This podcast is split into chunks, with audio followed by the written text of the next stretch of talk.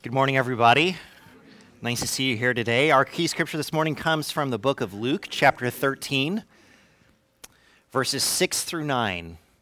Luke chapter 13, verses 6 through 9. Which I'm sure this uh, parable is one of your favorite parables of Jesus. Then he told this parable A man had a fig tree growing in his vineyard and he went to look for fruit on it, but did not find any. So he said to the man who took care of the vineyard, For three years now I have been coming to look for fruit on this fig tree and haven't found any. Cut it down. Why should it use up the soil? Sir, the man replied, Leave it alone for one more year, and I'll dig around it and fertilize it. If it bears fruit next year, fine. If not, then cut it down. So maybe you're thinking what I was thinking when I uh, first read this parable. That's in the Bible. Uh, it's not one that is really talked about or uh, is given very much attention, but uh, you may not know this, but I am uniquely qualified to talk to you about this parable today. Um, because this parable is about growing things and about trees. Uh, I'm not from Santa Rosa, as you know, most of you know. I'm from Fresno. And in Fresno, there are a lot of trees. Uh, and those trees in the Fresno area, most of them are for growing things. Um, what further qualifies me to talk about trees is that we had like four or five on my parents' property growing up. So I'm just letting you know I've been around trees. Uh, okay? So will you just, just accept my expertise on this particular subject. Um, so there are some principles that I want to teach you about trees this morning, which it's going to be new to you. So if you want to get something out to write this down, go ahead and do that. Uh, so first, you might be asking, well, Bryce, what is a tree supposed to do? To which I would answer you, well, what kind of tree is it? if it's just, if it's a fruit tree, all right, then what is the point of having a fruit tree? Good. I, you know, I kind of led you there, led you to the door, so I'm, I'm glad you walked through it. You know, I'm, I'm, we're, we're in a learning kind of mood this morning. A fruit tree is supposed to bear fruit. Uh, now, you can have trees for all sorts of different reasons, but in places where you are actually growing food to eat, either for yourself or for others, a fruit tree is supposed to bear fruit. If the fruit tree does not bear fruit, then there is something wrong with it. Whatever it may be. I mean, maybe it's depressed and needs to go see a tree counselor. There's something going on, but if it's not bearing fruit, there is something wrong with that tree. Now, uh, I know that's mind blowing. Secondly, Okay, this, this is important, so again, pay attention. What kind of fruit should it produce? Well, again, we have to answer a more important question what kind of tree is it? So, if it is an apple tree, what kind of fruit should it produce? Malia? Apples. She didn't even have to think about that. Like, she just knew an apple tree. You must have had trees at your house as well. So, if it's a fig tree, what kind of fruit will it produce? Okay, so you're with me, right? If it's a fruit tree, it produces fruit. And based on what kind of tree it is, it produces that kind of fruit. If it is not producing, well, let me just give you one more to, to bring this home, okay? If you think it's an apple tree and it has oranges on it, are you wrong or is the tree wrong? You're wrong, right? Right? Because if it's producing oranges, what kind of tree is it? It's an orange tree. Uh, good. All right, we have learned something this morning, okay? We're good. We're good on that. Um, so, a fruit tree is supposed to, to produce fruit. It is supposed to produce the fruit of the kind of tree it is. If it doesn't do those things, and you have this tree, in order to get fruit from it, what do you do with the tree? Well, what does the owner want to do with it? Cut it down. And he makes this really interesting statement. Did you catch it? Why should it use up the soil? It's this soil could have another tree in it that could produce fruit. And if this tree is not producing fruit, then why are we having it use up this space? It is not good for anything. It is not doing what it is supposed to, so let's cut it down. And, and then you have this other person who eh, takes care of the trees, and what does this person say? Well, sir, we could cut it down, but why don't we give it one more year? Let me take care of the tree, and let's see if in a year the tree will produce fruit. If it does, then we'll keep it. But if it doesn't, then we'll cut it down.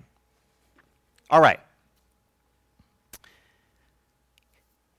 In our spiritual lives, it can be difficult to look at ourselves in the way that this parable looks at the tree. But I want you to understand something very clearly. God intends for us to produce fruit. We are trees that are supposed to produce fruit. And we are supposed to produce a certain kind of fruit because we are certain kinds of trees. If we are not producing fruit, then there is something wrong with us as a tree. And if we are not producing the kind of fruit that matches what kind of tree we are supposed to be, then that tells us we're a different kind of tree than we might say we are. You with me? So, how can we tell what kind of fruit we're producing? And what kind of tree are we? This morning, we're going to begin exploring that.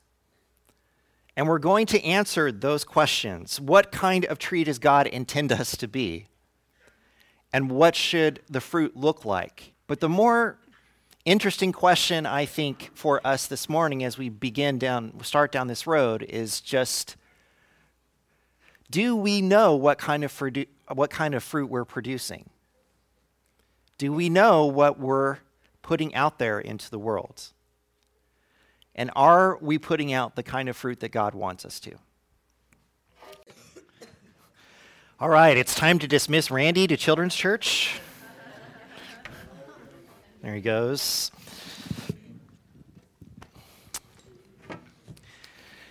We spent a lot of time uh, this last fall uh, talking about the Holy Spirit. And in particular, we went through the books of, well, the chapters, I should say, of John, uh, chapters 14 through 16, and looking at all the different things that, that Jesus uh, said about the Holy Spirit.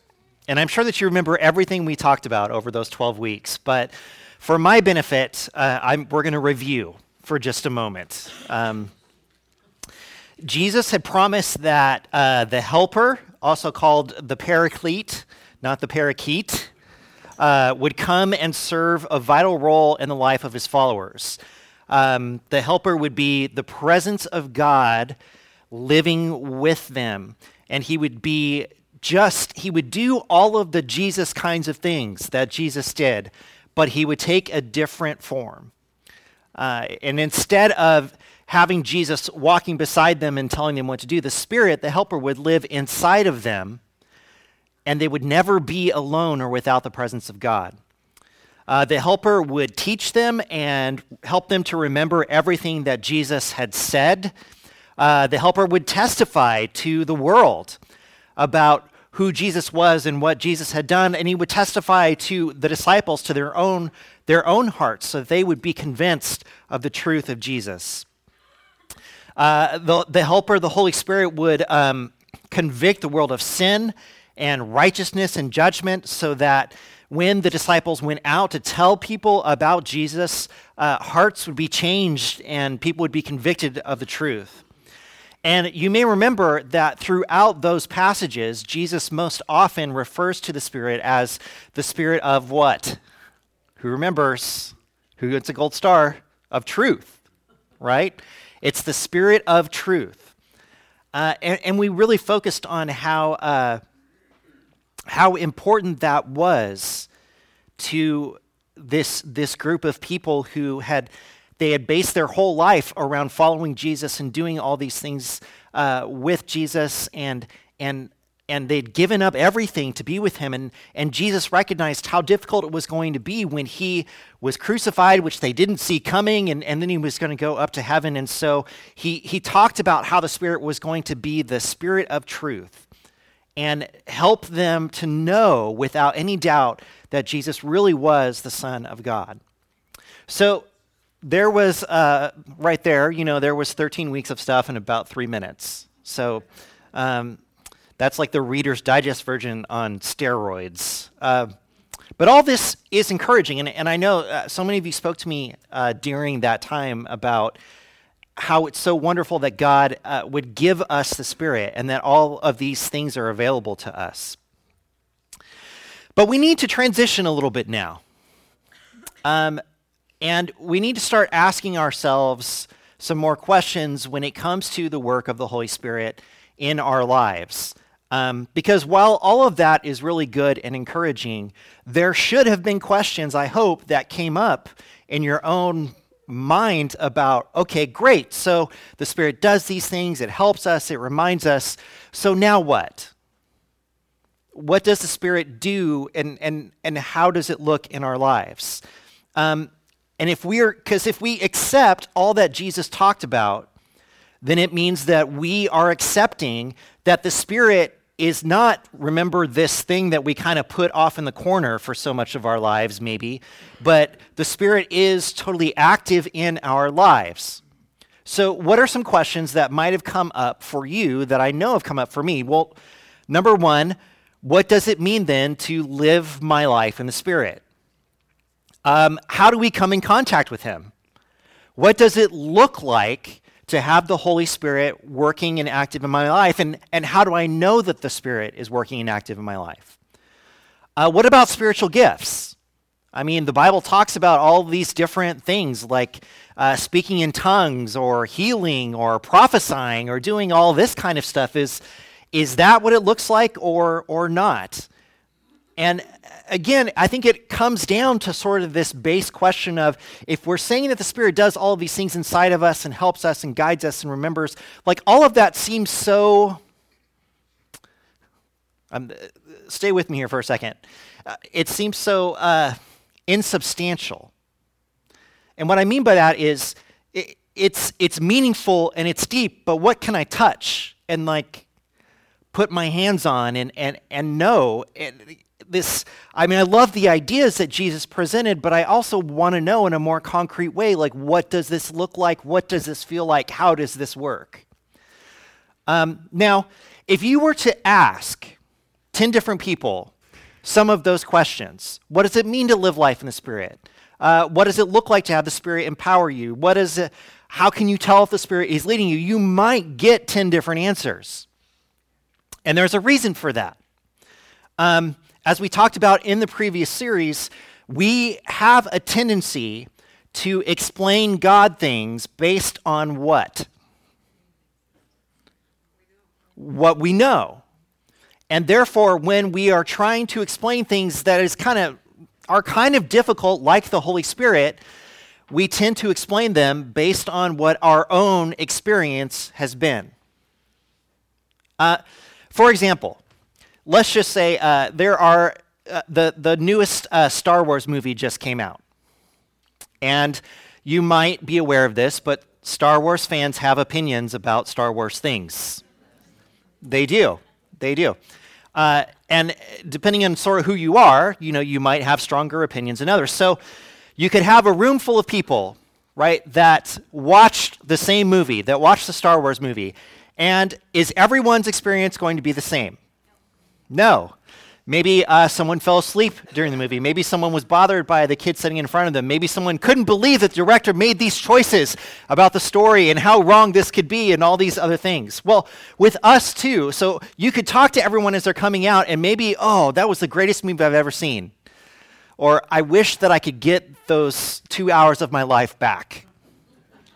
And, and you sort of wonder, like, how were you both in the same room for the same thing. So the Spirit is is a little bit like that, and we have a tendency to explain what the Spirit does based on what our experience has been, which makes it so difficult when we start talking about what the Spirit looks like and how it works because um, there are different kinds of experiences with the Spirit that are out there. And not everyone's experience has been the same. Not everyone has experienced the Spirit in the same way. And this is where things get difficult when we start talking about the Holy Spirit. Because if, if we're wanting to explain what it does based on our own experience, and someone else has had some sort of different kind of experience with the Spirit, well, we always want to jump to the same conclusion or ask the same question, which is what? Well, if your experience was this and my experience was that, who is, who's right, and who's wrong? Because if I haven't experienced it this way, then that only leaves me with a couple of options. Either you're a dirty liar, or there's something wrong with me that I haven't experienced the Spirit in the same way that you have. Um, and this is challenging for us. If we accept that the Spirit does more than He's done in our own life, then we are sometimes left to question why our experience hasn't been more than it is. But let's establish as we leap into this what our baseline is for this discussion. Okay, so these are things that I think we can all agree upon as we get started here today. Um, number one, the Bible makes it very clear that the Holy Spirit is active in our lives. Agreed? All in favor, say aye. There we go. Uh, but here's the second thing, okay? The Bible also makes it clear that we can know without any guessing or questioning when the Spirit is active and working in our lives. So it's not just like we can know, yes, the Spirit does stuff. Well, how can you tell? I don't know. That's not where the space we're supposed to live in. And God doesn't intend for us to live in that space. And I want to suggest to you uh, something this morning, and uh, this is not a new suggestion because we, we talked about this before, but I think when it comes to, okay, what does the Spirit do and how can you tell and that it's there and it's working and it's doing things? The problem is that too often we have jumped from the Spirit works and is active, and we've jumped straight into spiritual gifts. And when you read the book of Acts, um, the spiritual gifts are really dynamic, which is why they draw our attention. You know, when the Holy Spirit comes on the day of Pentecost, what happens? There's, there's a huge wind, there's tongues of fire, people are speaking different languages, and we can look at that story and say, well, we understand that God was doing this to draw people's attention. But that image sticks in our head. Um, and it colors what we view, how we view the Holy Spirit and what we think it is. And so, this is why I think the conversation about the Holy Spirit has so often died because it's come down to a nuts and bolts conversation about whether someone can speak in tongues. Like, or whether someone can prophesy, or whether someone can heal. So, And it's turned to that. And, and the answer for most people, and certainly within our tradition, has been well, no well no it's uh, you can't do this and you can't do that and this you know it's not this and it's not that. And then the conversation because we've said no has just killed the conversation about the spirit itself. But i want to tell you something very important this morning okay? Those spiritual gifts that you see in the book of acts are actually not the primary work of the Holy Spirit in the Bible. They are not what the Holy Spirit is about, and they, speaking in tongues, prophesying, all those things, are not really the signs that the Holy Spirit is active in your life. So, what are the signs then? Bryce, if you're saying like you can tell, but it's not those things, then what are they? Well, I think that if we are going to better understand how the Spirit works in our life, a great place for us to start is to examine a metaphor that is often used in Scripture, um, and that is the metaphor of nature. More specifically, plants, trees, and how things grow. Lucky for you, as I told you this morning, I am an expert. Um, I don't know if you have ever considered just how central of an image nature, plants, how things grow are to the Bible helping us understand our relationship with God. It is one of the, it's a go to metaphor. Um, for example, from Psalm chapter 1, uh, verses 1 through 3. Blessed is the one who does not walk in step with the wicked, or stand in the way that sinners take, or sit in the company of mockers, but whose delight is in the law of the Lord, and who meditates on his law day and night. That person is like a tree planted by streams of water, which yields its fruit in season, and whose leaf does not wither. Whatever they do prospers. Now, granted, this is a psalm, right? So the, the writer is not just going to go out and, and say this, but what is, what is the point that he wants to get across? I mean, the writer could have just said, uh, you need to know the law because it's going to help you be good. Uh, but that's, that's not what the writer says. Instead, the writer creates this image to help us understand the dynamic between someone who is with God and someone who is not. So he lays out this image of a tree that is planted by water. And because the tree is planted by water, what happens to it? It grows. It's healthy, it's strong. It takes it has a water source that is right there that it can draw from, and because it is right there by the water source, it can draw from this water source all the time, and that makes this tree healthier than what other kind of tree? A tree that is not next to the water source. Okay? And so, because it is plugged into the source, it is healthy and it yields fruit in season and it does not wither. So, this, I, what I love about this particular passage is that it encompasses a lot about what the Bible says and, and why it uses plants to help us understand um, our relationship with God. We, if we are the tree, where do we need to be? Next to the water. Why do we need to be next to the water? Because it's where we draw our strength from. And in, as the psalmist is talking about, what is the water? If we are the tree, what is the water? It's God's word. It's the law of God. And if you stay attached to the law of God, then what are you going to become? Healthy, strong, and you are going to bear fruit. So here's our uh, tree principle number one uh, for you this morning, okay? In order to be a good tree and to do tree kinds of things, you need to be connected to what it is that makes you healthy and strong.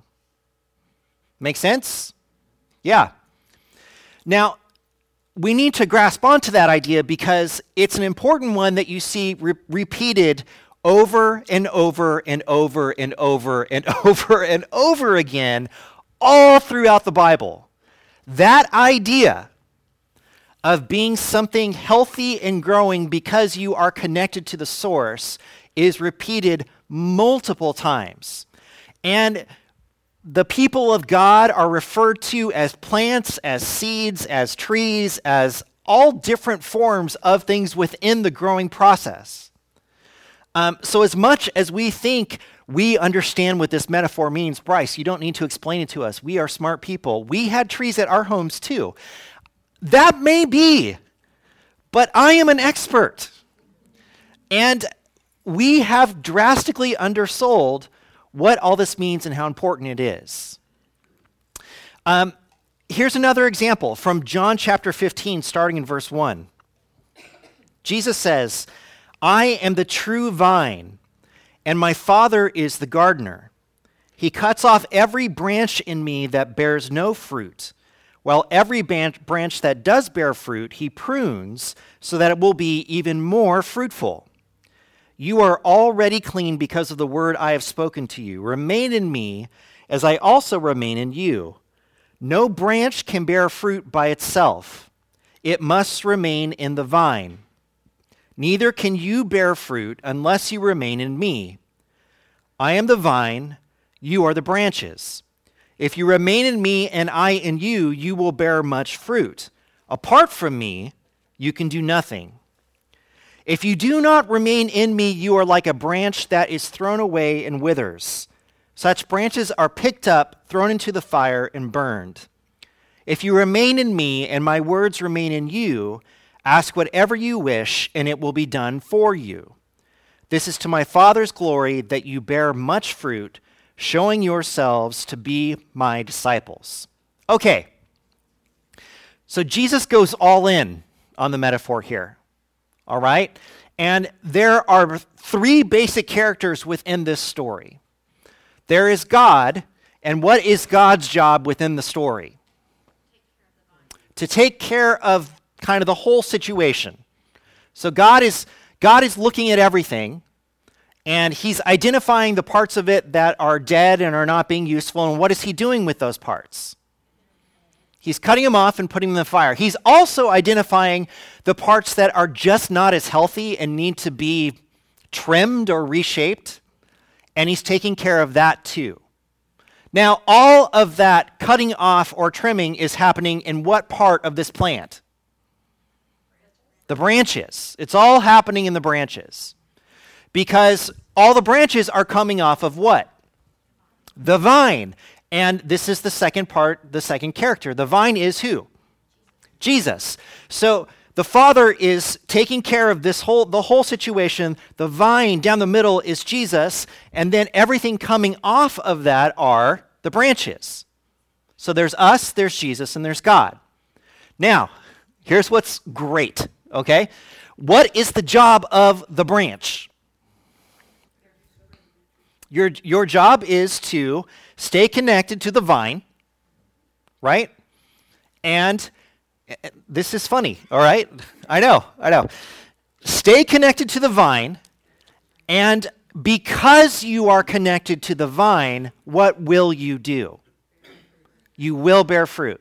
Now, this is going to become important for us later, but I want you to keep that in the back of your head. The job of the branch is not to bear fruit. The branch bears fruit because it is connected to the vine and is healthy. And we know that's true because what can the branch not do? If it disconnects itself from the vine, what will it stop doing? It'll stop bearing fruit. Because why? It's going to die. It does not have what it needs any longer in order to produce fruit. It produces fruit not because it's a branch. You take the branch off the tree, it's still a branch. It produces fruit because it is part of the vine. And the vine gives it everything it needs to produce fruit. You with me? All these things we think we understand about nature, and look at how much we're learning today. so, Jesus is the vine, we are the branch, and listen to what he says.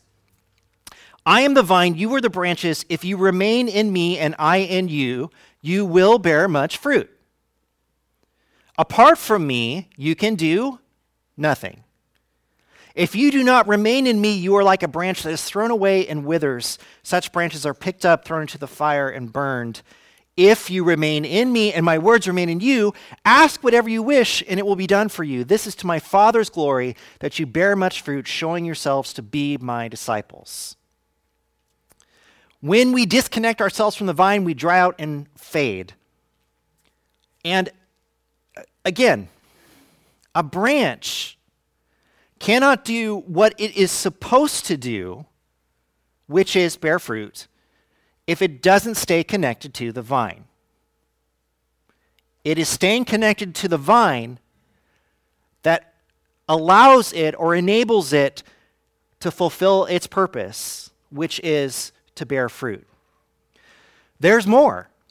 Luke chapter 8, starting in verse 5. A farmer went out to sow his seed. As he was scattering the seed, some fell along the path. It was trampled on, and the birds ate it up. Some fell on rocky ground, and when it came up, the plants withered because they had no moisture.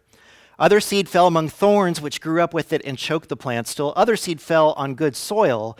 It came up and yielded a crop a hundred times more than was sown. So, again, we have a story of things growing. Uh, but this time, instead of branches and vines and a tree, what is it? It's, it's seeds. And what does the seed need to grow? It needs good, primarily in this parable, it needs good soil. It needs to land in a place where it can grow. So, in this parable, right, what, what is the seed? It's the Word of God. It's what the kingdom is about. It's the gospel going out into the world. And who's going to hear it? Everyone's going to hear it.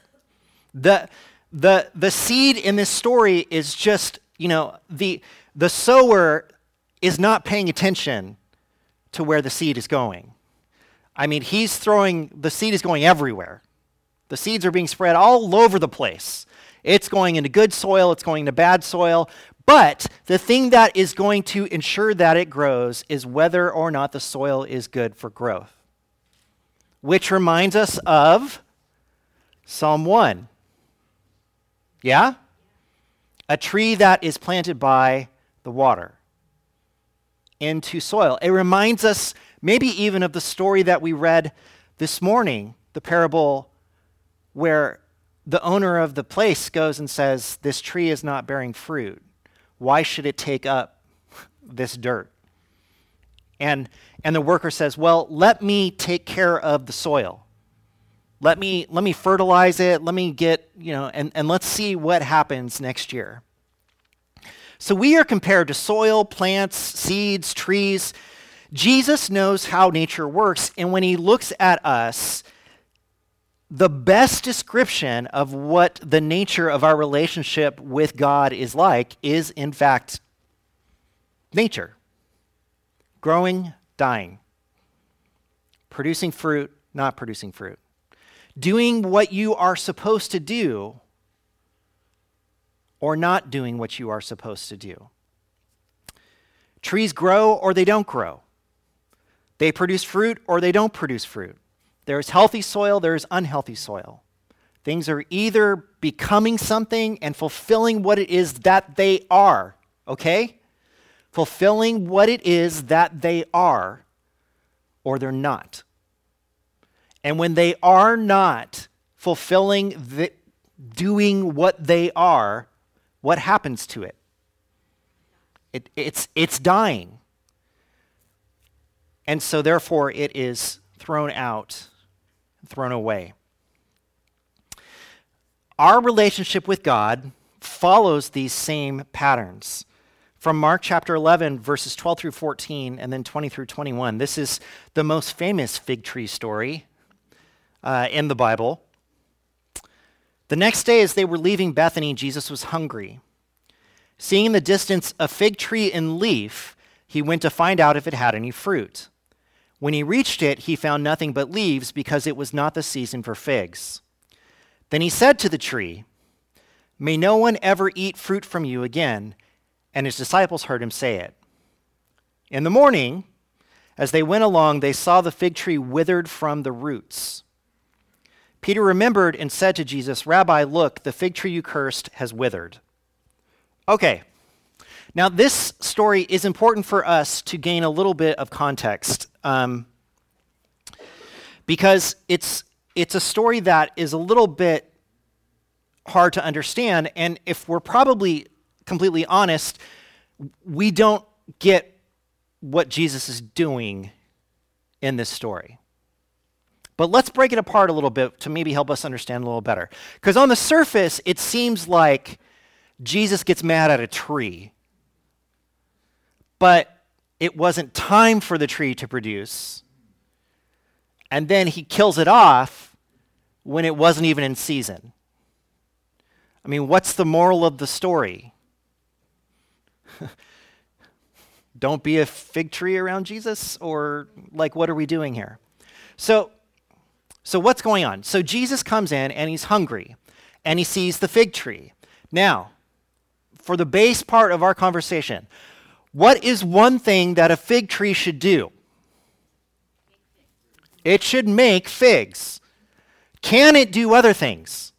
Yeah, it can provide shade, it can, you know, do these other things, but a fig tree exists within this story to do what? Now, Jesus looks at the tree. This is the part I think we skip over. Jesus looks at the tree, and how does the tree look? It looks great.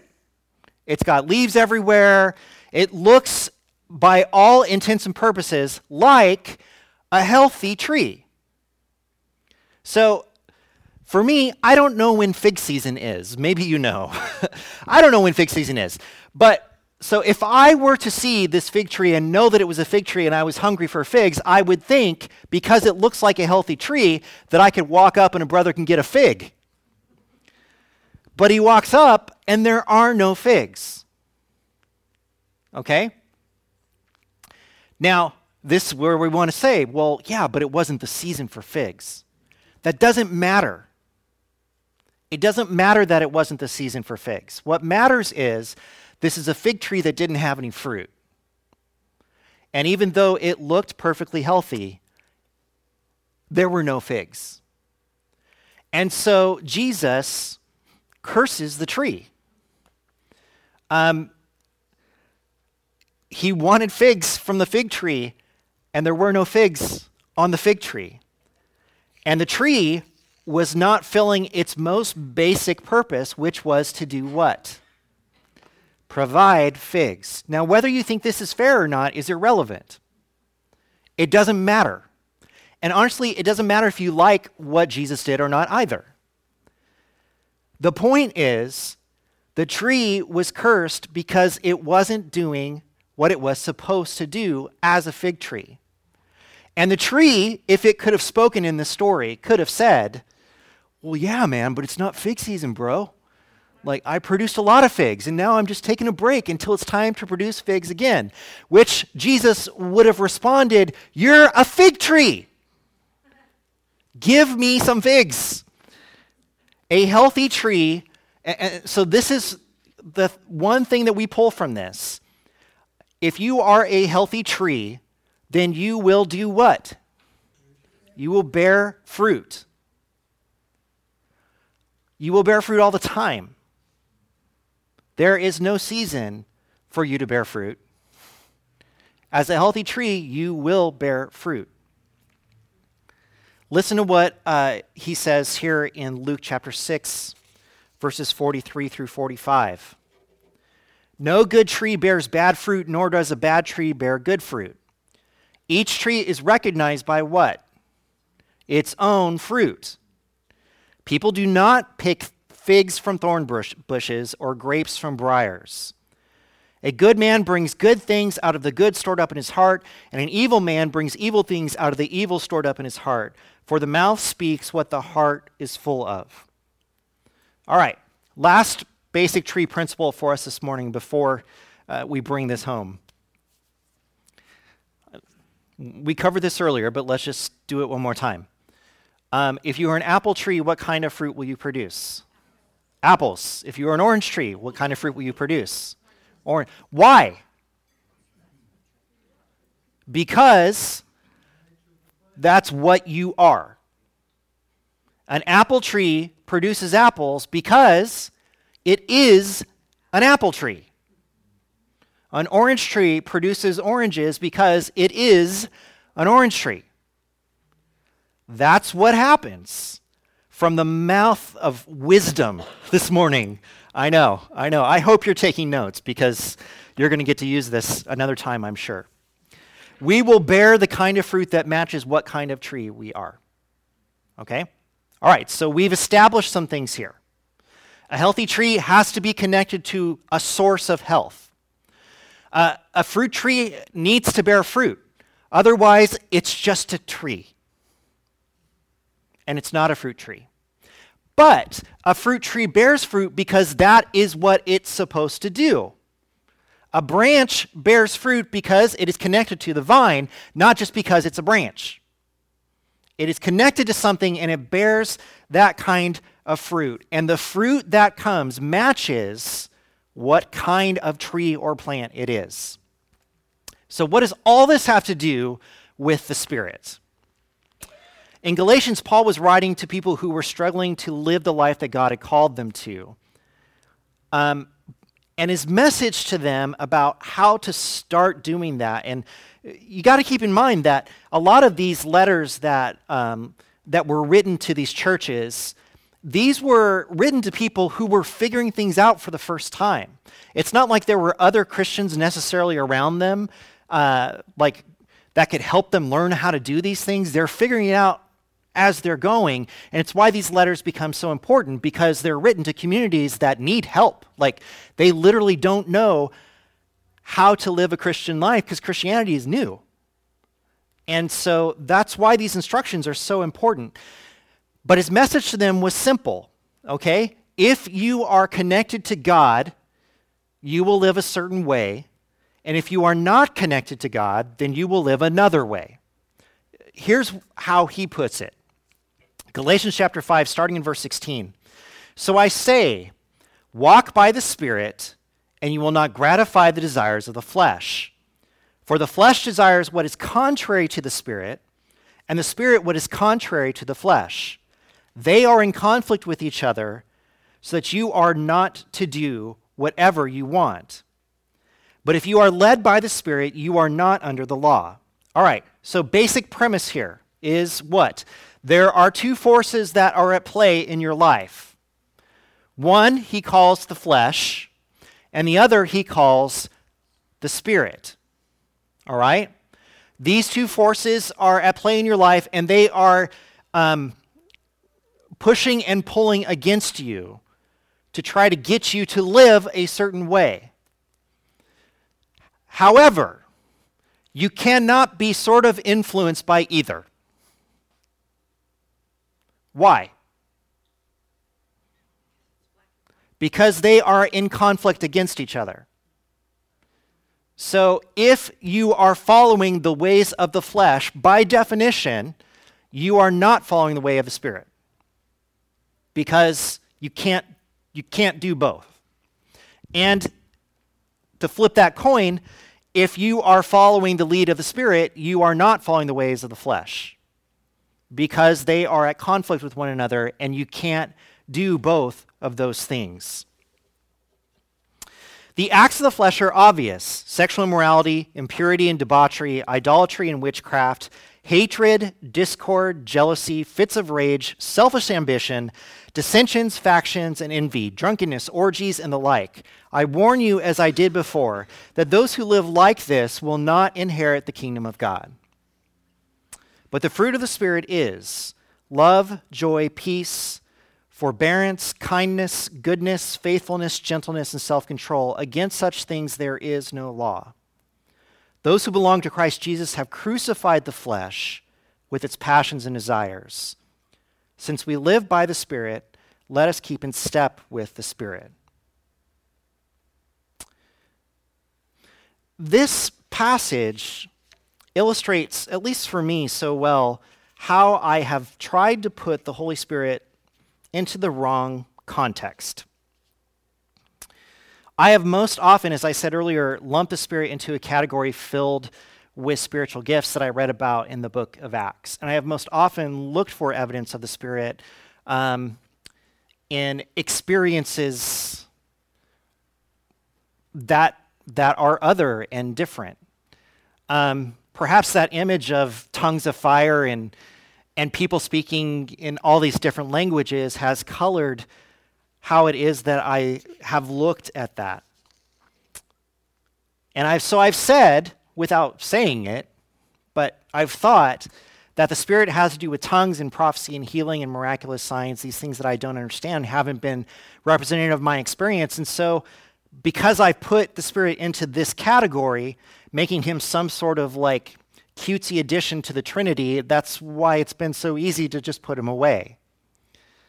And I've had long conversations with people about what the Spirit can and can't do in someone's life and why it, it doesn't manifest in this way anymore and why and, and what I've been left with, unfortunately, and maybe you can identify with this, is this insubstantial, vapory theology that you can't touch for something that is supposed to be active and moving in my life. But Jesus made it clear in the book of John that the Spirit was going to be this relational tool, that it was going to do these things that, that were going to help me not only stay connected to God, but to spread the gospel into the world. And then when I read this passage, I realize that it really is all about fruit. How do we know that the Spirit is active and working and moving in our lives? Well, we know, we can know because if we are connected to the Spirit, then what else are we connected to? God and Jesus. And do we know what God and Jesus, do we know what they're about? We sure do. And our God, is God, is Jesus, are they about speaking in tongues and prophecy and other things? Well, that's not the point, right? So, why have I made it the point? Why have I made it the point? So, when Paul talks to these people who are figuring it out, what it means, he doesn't tell them, Can you speak in tongues? That's how you know God is with you. Or can you prophesy? That's how you know God is with you. Instead, what does he tell them? Your life is going to produce fruit. Here are all these kinds of things. This fruit is not from God. This fruit is from the flesh, it's from the world. And if this is how you're living your life, then it is the world, it is the flesh that is influencing you and telling you what to do, and you're doing it. However, if you are led by the Spirit, then the fruit of the Spirit is love, joy, peace, patience, kindness, goodness, faithfulness, gentleness, and self control. All right. So here's the point of this this morning. And this is the biggest adjustment I think we have to make in how we look at this passage, but also look at our relationship with God. All right? We have taken the fruits of the Spirit love, joy, peace, patience, kindness, goodness, faithfulness, gentleness, self control. Yes, I'm just showing off that I know them all, but you will too. Um, and we have turned those things into actions that we perform.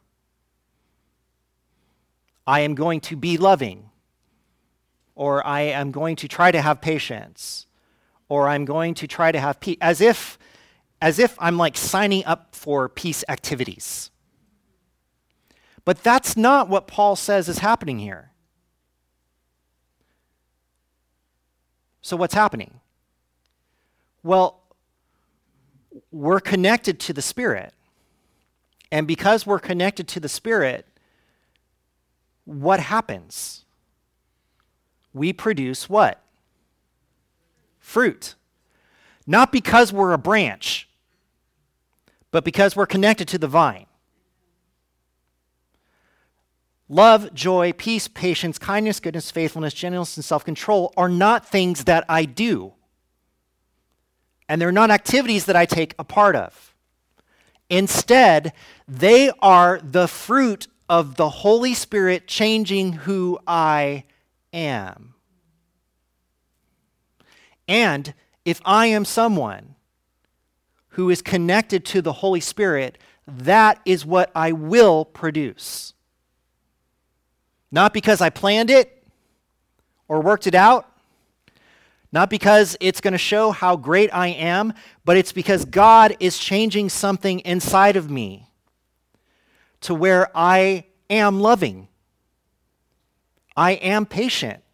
I am kind. I am gentle. And when I start to think about it, it makes so much more sense.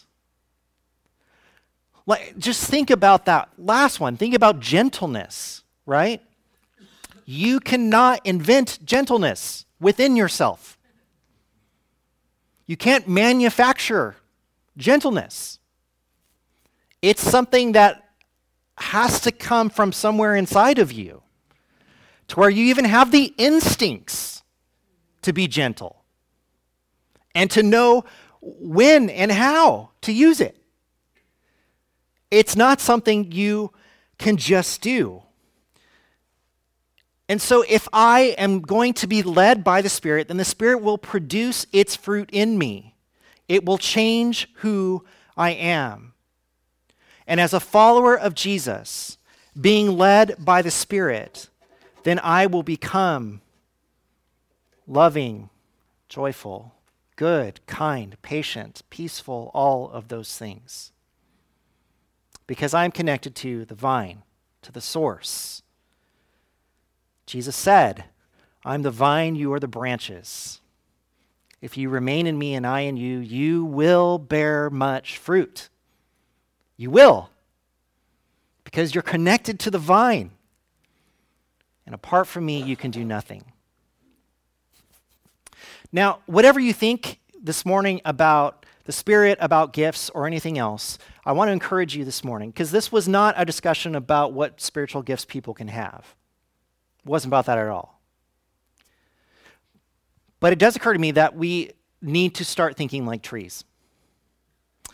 Um, how do we become the people that God wants us to be? How do we how do we change and do things? And I, I am seeing so clearly in this this morning that I become the person that God wants me to be by letting Him change me, by following His Spirit and letting the Spirit of God produce fruit in me to make me more loving and kind and good and faithful. The Spirit then does so much more than just remind us of things and give us confidence and help us to remember what Jesus said. And the Spirit gives us the freedom to live the life that God has always imagined for us. And it makes me wonder how did I ever think I could become what God wants me to be without the Holy Spirit? I had it all wrong. And no wonder we spend so much time trying to be good, or trying to be loving, or trying to be caring on our own, as if we were a branch disconnected from the vine. But I can still bear fruit I'm not dead yet. That's not how God intended for things to be. We bear fruit because we are connected to the vine. We bear fruit because God's Spirit is living inside of us. And we get to explore what all that means. Uh, and so I hope that as we go through this together over the next several weeks, um, that God, through His Spirit, will change us as well. That we can start to bear the fruit that shows what kind of tree we are. Amen? God, we thank you so much for your spirit that lives inside of us, that helps us, that guides us, that forms us. God, we want to be changed. We want to produce this kind of fruit.